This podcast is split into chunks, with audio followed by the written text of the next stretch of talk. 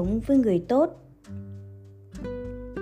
Năm tôi 15 tuổi, bà ngoại dặn Con ơi, ở với người xấu rất dễ xử Khó nhất là đối xử sao cho đủ đầy với người tốt. Lời khuyên khôn ngoan ấy theo tôi suốt đời. Viết những sự kiện xảy ra năm 1969 trong gia đình tôi.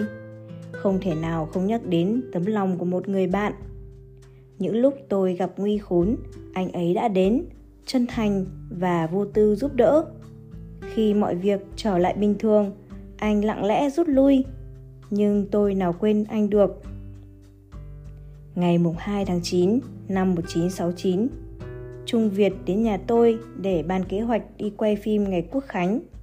Hai chị em chưa kịp trao đổi gì thì Phong lúc ấy khoảng 12 tuổi chạy vào. Má ơi, con thấy nhức đầu quá cháu vào nằm cạnh tôi tôi cặp sốt cho cháu 39 độ bỗng phòng nhỏm dậy và nôn ra toàn máu tôi hốt hoảng ôm lấy con Trung Việt chạy ra ngoài tìm xe xích lô đưa đi bệnh viện. Hà Nội thời ấy rất khó tìm xe. Trung Việt chạy vào bảo tôi Chị, để em cõng cháu. Và cứ thế, hai chị em tôi vừa đi vừa chạy mấy cây số liền để đến bệnh viện nhi lưng trung việt đầy máu của con tôi rất nhanh chóng bác sĩ Mater, một bác sĩ người Pháp theo chồng về Việt Nam về làm việc tại bệnh viện Nhi, cho phòng và nằm khu cách ly.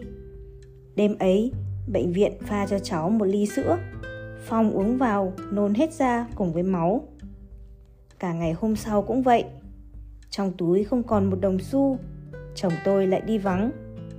Phước, con trai đầu vào thăm em, về bị lây sốt xuất huyết, nằm ly bì ở nhà. Còn một mình phương vừa lo chăm anh trai, vừa lo tìm cách chạy ra tiền để mua thêm cơm nước cho mẹ và em ở bệnh viện. Sau này, phương đến bệnh viện kể lại. Trong lúc cực kỳ túng quẫn, con bỗng nhớ ra là nhà mình có một bộ đồ chơi thợ mộc gồm có búa, kim, tua vít mà cả nhà đều quý. Con đem hộp đồ ấy cho ấy ra chợ trời giao bán từng cái một. Đầu tiên là bán cái búa, sau đó hỏi họ có một kìm, tua vít không. Nhỏ đó bán được toàn bộ mới có tiền mua cho Phong một bát cháo gà và một quả na. Cầm bát cháo và quả na, tôi không ngăn được nước mắt. Thương cho hoàn cảnh khốn đốn đến thế này mà nghẹn ngào cảm động trước tình anh em thương yêu nhau đến tận cùng. Chắc là Phương đã nhịn đói để mua cháo và hoa quả cho em. Năm ấy, dịch sốt xuất huyết tràn khắp. Phong vẫn sốt ly bì. Trước khi tan ca trực, bác sĩ Mather chỉ định cho cháu được truyền nước biển. Một mình tôi ngồi lại trông chừng. Bỗng Phong tím tái người và lên cơn co giật Tôi vội vàng rút dây truyền dịch và ôm lấy cháu. Cô y tá trực chạy vào, mắt đỏ ngầu vì phải lo cấp cứu suốt đêm. Cô ta cúi xuống nghe tim, bóp ngực vài cái và lắc đầu. Phong vẫn nằm bất động, mặt tái nhợt. Y tá cầm hồ sơ bệnh nhi của cháu vứt tọt vào một cái sọt chung với một số bệnh án khác. Tôi nhìn lại con mình, tôi gào khóc. Bốn năm anh chị có con cũng đã bị vứt hồ sơ vào sọt. Đang ngồi canh xác con, họ cũng xúm lại an ủi tôi. Linh tính của một thầy thuốc thoáng vụt đến. Đây chỉ là một cái chết lâm sàng, có thể là do bị phản ứng truyền dịch. Tôi đứng phát dậy, xin cô y tá trực một lọ dầu, gào xin các anh chị xung quanh các loại dầu nóng. Như điên dại, tôi xoa dầu khắp người con và bắt đầu làm hô hấp nhân tạo. Cả người phong lạnh toát, tôi đã mệt nhoài phong vẫn không có phản ứng gì. Một anh khuyên tôi, thôi chị để cho cháu yên. Tôi hét lên, không, cháu chưa chết chưa chết. Các anh chị xoa dầu vào tay chân giúp cháu, cho tôi với. Mấy người bắt đầu xoa tay, xoa chân cho phong. Tôi tiếp tục bóp mạnh vào ngực của cháu. Mệt quá, lại hớp một ngụm nước, rồi lại tiếp tục làm hô hấp nhân tạo. Các anh chị thấy không có kết quả đã trở về giường bỗng nhiên tôi cảm thấy có một phản xạ nhỏ nhói lên trong lòng bàn tay tôi tiếp tục xoa bóp Tôi còn nhớ, lúc bấy giờ ở phía ngoài có tiếng kêu khóc vang trời vì loa báo tin Bắc Hồ vừa từ trần. Đúng vào lúc ấy, con tôi thở khò khe một tiếng và có một ít máu chảy ra miệng. Tôi móc miệng cháu, lấy một cục máu bầm. Như có phép lạ, chỉ vài phút sau, cháu thở yếu ớt, nhưng tay chân đã bắt đầu ấm trở lại. Xung quanh tôi, tối hôm ấy, có 4 năm cháu chết vì sốt xuất huyết đã được chùm vải trắng, đang chờ sáng mai mới đưa xuống nhà xác được vì không còn chỗ. Các anh chị ấy thấy vậy, chạy túa về mở chăn, chùm xác con và bắt đầu xoa bóp một cách tuyệt vọng. Có tiếng khóc rú lên. Cô y tá trực thấy huyên náo, chạy vào. Tôi chỉ kịp chỉ vào con mình rồi ngất lịm. Tỉnh dậy, tôi thấy hai mẹ con nằm bên nhau. Bác sĩ Mather nắm chặt tay tôi nói tiếng Pháp. Thật là một phép lạ. Chỉ vài tiếng sau, Phòng đã có thể đứng dậy được. Hai mẹ con dựa vào nhau để xuống cầu thang. Chị Mather xem hồ sơ, bảo tôi Đúng là sốc phản vệ, may mà chị đã kịp thời cấp cứu cho cháu. Viết những dòng này, hình ảnh Trung Việt cõng cháu vừa đi vừa chạy mấy cây số đến bệnh viện vẫn còn nguyên vẹn trong trí óc tôi. Cùng với lòng biết ơn là niềm hạnh phúc vì mình đã có một người bạn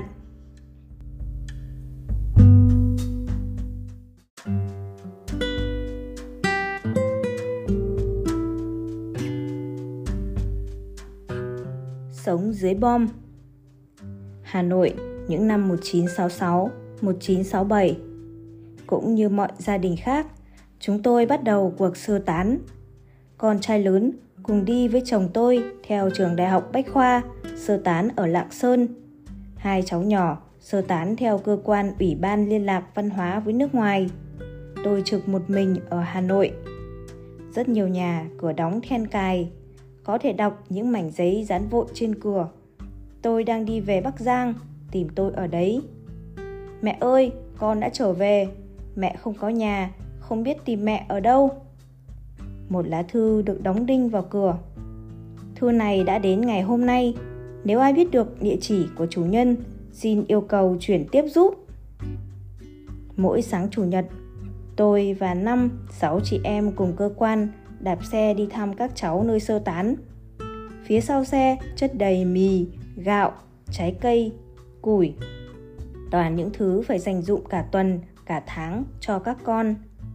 Hôm gặp trời mưa, những con đường trên đê trơn trượt, bánh xe đạp bị đất sét chẹt cứng lại. Thế là một, hai, ba, cả xe và những món hàng quý báu được đưa lên vai, chống gậy, dò đi từng bước. Không khác thời chống Pháp vác xe đạp đi trên cầu khỉ hay lội qua suối của 10 năm năm trước. Mấy chục cây số nhọc nhằn rồi cũng qua.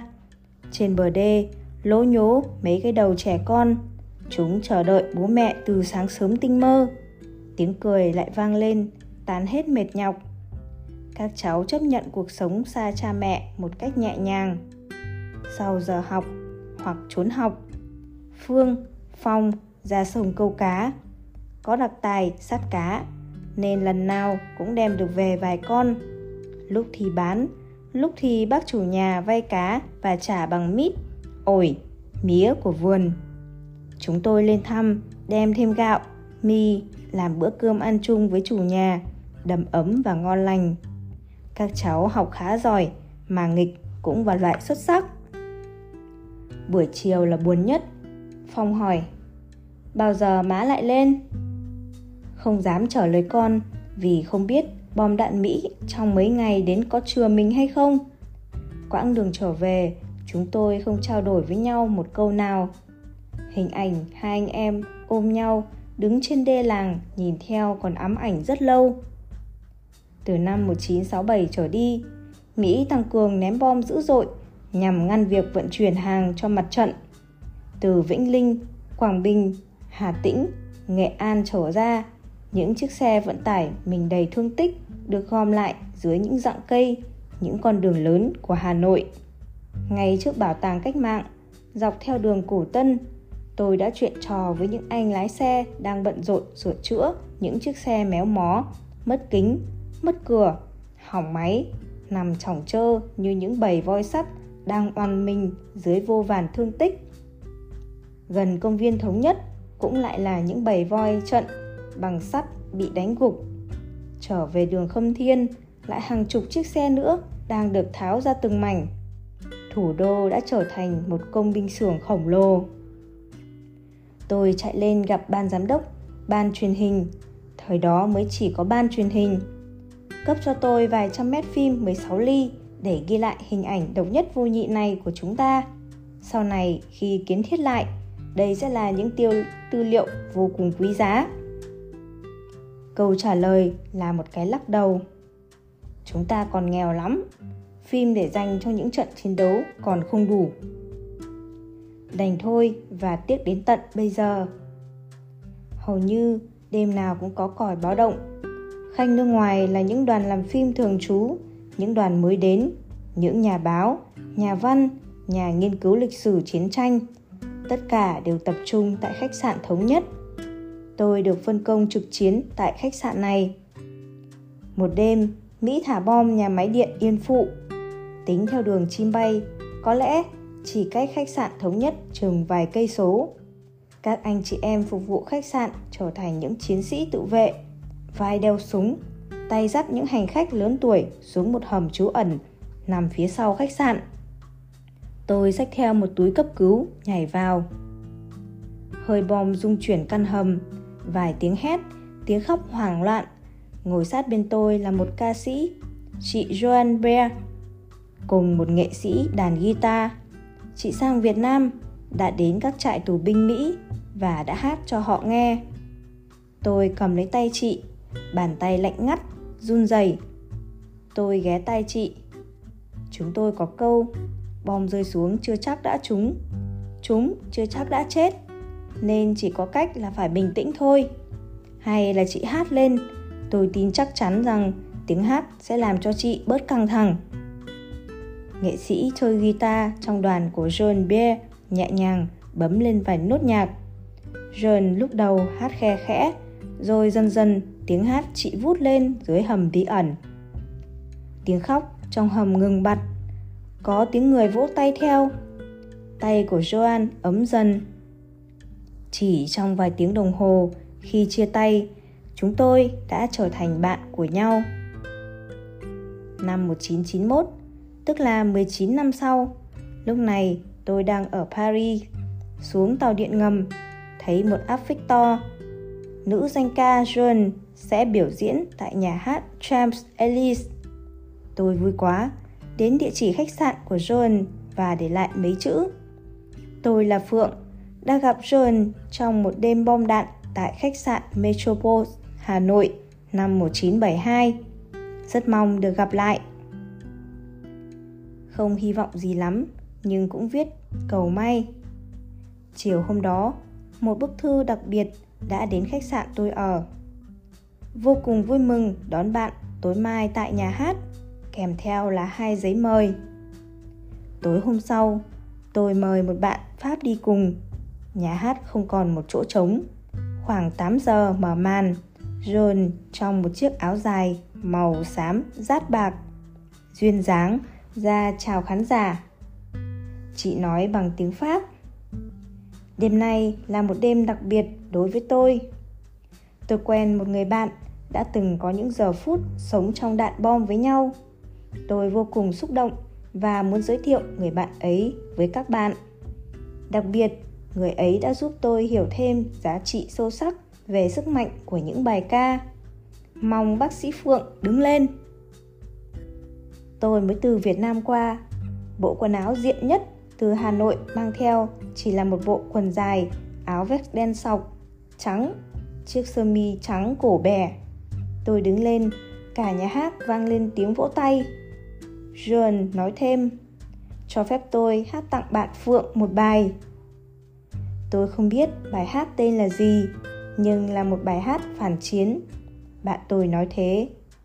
Sau buổi biểu diễn, John chạy đến tìm tôi. Hai chúng tôi ôm nhau giữa Paris. Tấm ảnh ấy vẫn còn, vẫn là một kỷ niệm quá đẹp. Năm 1972, tôi theo đoàn phim của một đạo diễn Pháp, ông Gerard, là đảng viên Đảng Cộng sản Pháp. Ông được ưu tiên đi nhiều nơi. Ông đã làm bộ phim Làng Đông Phong ở Thái Bình, làm phim Thế giới của bé Khoa ở huyện Nam Sách, Hải Dương. Đạo diễn này cũng được Bác Hồ cho lên Bắc Sơn quay Thiếu tướng Chu Văn Tấn và một phim đặc biệt chân dung một chính trị gia Hồ Chí Minh. Gerard báo cho tôi biết phim này đã được giải thưởng lớn về phim tài liệu ở Grenoble, Pháp. Sáng hôm ấy, Gerard đi cùng tôi ra sân bay Gia Lâm. Nữ diễn viên Mỹ lừng danh thế giới Jane Fonda hôm nay đến Hà Nội. Khoảng một chục phóng viên thường trú các nước, anh nào anh nấy háo hức chờ. Máy bay hạ cánh, một bóng người cao cao, mảnh mai, mái tóc màu nâu buông xõa, đôi mắt to rất đẹp, nhanh nhẹn xuống thang máy bay. Mọi người ùa ra, máy quay chĩa tứ phía. Gerard quỳ xuống, quay một cảnh dài Jane Fonda đang đi vào phòng chờ. Hôm sau, chủ nhiệm Ủy ban Liên lạc Văn hóa với nước ngoài gọi tôi đến, bảo đi may cho Jane Fonda hai bộ quần áo theo yêu cầu của chị ấy. Tôi đưa Jane đến phố Lương Văn Can, tìm vào hiệu may Vĩnh Trạch. Bác thợ may vừa đo người vừa tấm tắc. Số đo chuẩn quá, người cao giáo quá. Tôi đặt may gấp hai quần đen, hai áo cánh trắng. Ông ấy chép miệng. Hoài của, sao không may áo dài cho cô ấy? Ông nhận tiền cọc và hẹn chiều hôm sau sẽ đem quần áo đến khách sạn Metropole. Từ khi có hai bộ quần đen, áo cánh trắng ấy, Jane Fonda chỉ mặc như vậy trong suốt chuyến đi gặp tù binh Mỹ, nói chuyện ở câu lạc bộ quốc tế với các nhà báo. Chắc ông chủ hiệu may lâu đời ở phố Lương Văn Can không thể nghĩ rằng mình đã may đo cho một ngôi sao màn ảnh nổi tiếng của Mỹ. Trước khi rời Việt Nam, Jane Fonda đã tặng tôi một bức ảnh với lời đề tựa 21 tháng 7, 72. Phượng, tôi hôn Phượng như một người chị. Tôi mong rằng chúng ta sẽ gặp lại nhau trong hòa bình. Nhưng nếu cần thiết, tôi sẽ trở lại và có thể nói chuyện với Phượng nhiều hơn. Hòa bình, Jane Fonda Mỹ bắt đầu tấn công điên cuồng vào thành phố Hà Nội. Chúng tôi được lệnh tập trung sẵn sàng đối phó. Ngày 21 tháng 12, bệnh viện Bạch Mai bị thả bom, những khu điều trị bị san bằng, 28 người thiệt mạng, 22 người bị thương trong mấy tiếng đồng hồ. Đồng thời, ga hàng cỏ, nay là ga Hà Nội cũng bị bom phá nát. Dạng sáng ngày 26 tháng 12, Mỹ thả bom nhằm hủy diệt khu Khâm Thiên. Kết quả là 534 ngôi nhà bị sập, 278 người chết và 290 người bị thương. Chiến dịch Điện Biên Phủ trên không bắt đầu.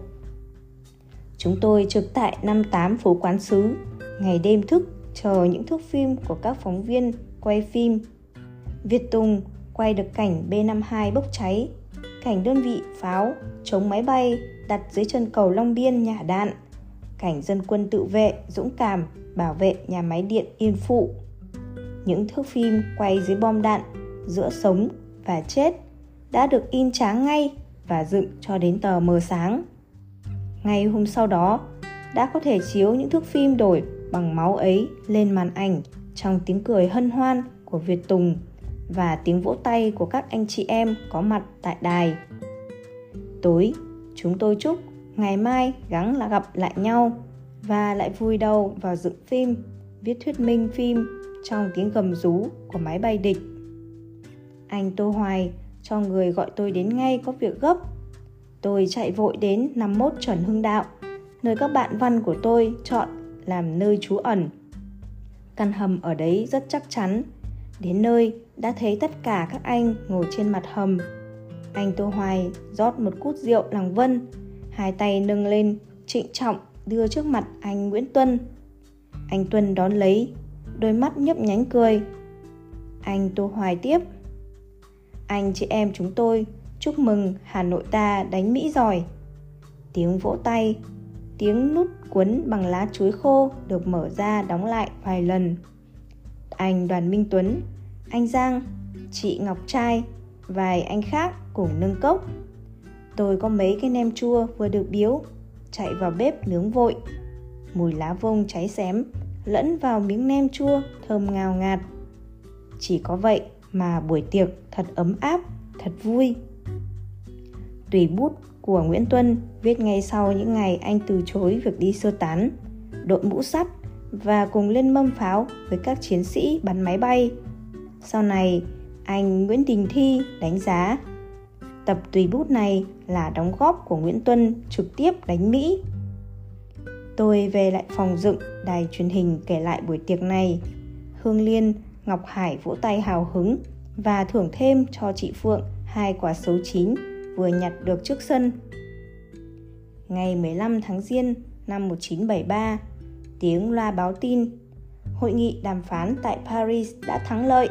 Hôm nay, Mỹ tuyên bố chấm dứt ném bom bắn phá miền Bắc. Đạo diễn, quay phim, dựng phim, bảo vệ. Chúng tôi đứng bên nhau giữa sân 58 phố Quán Sứ.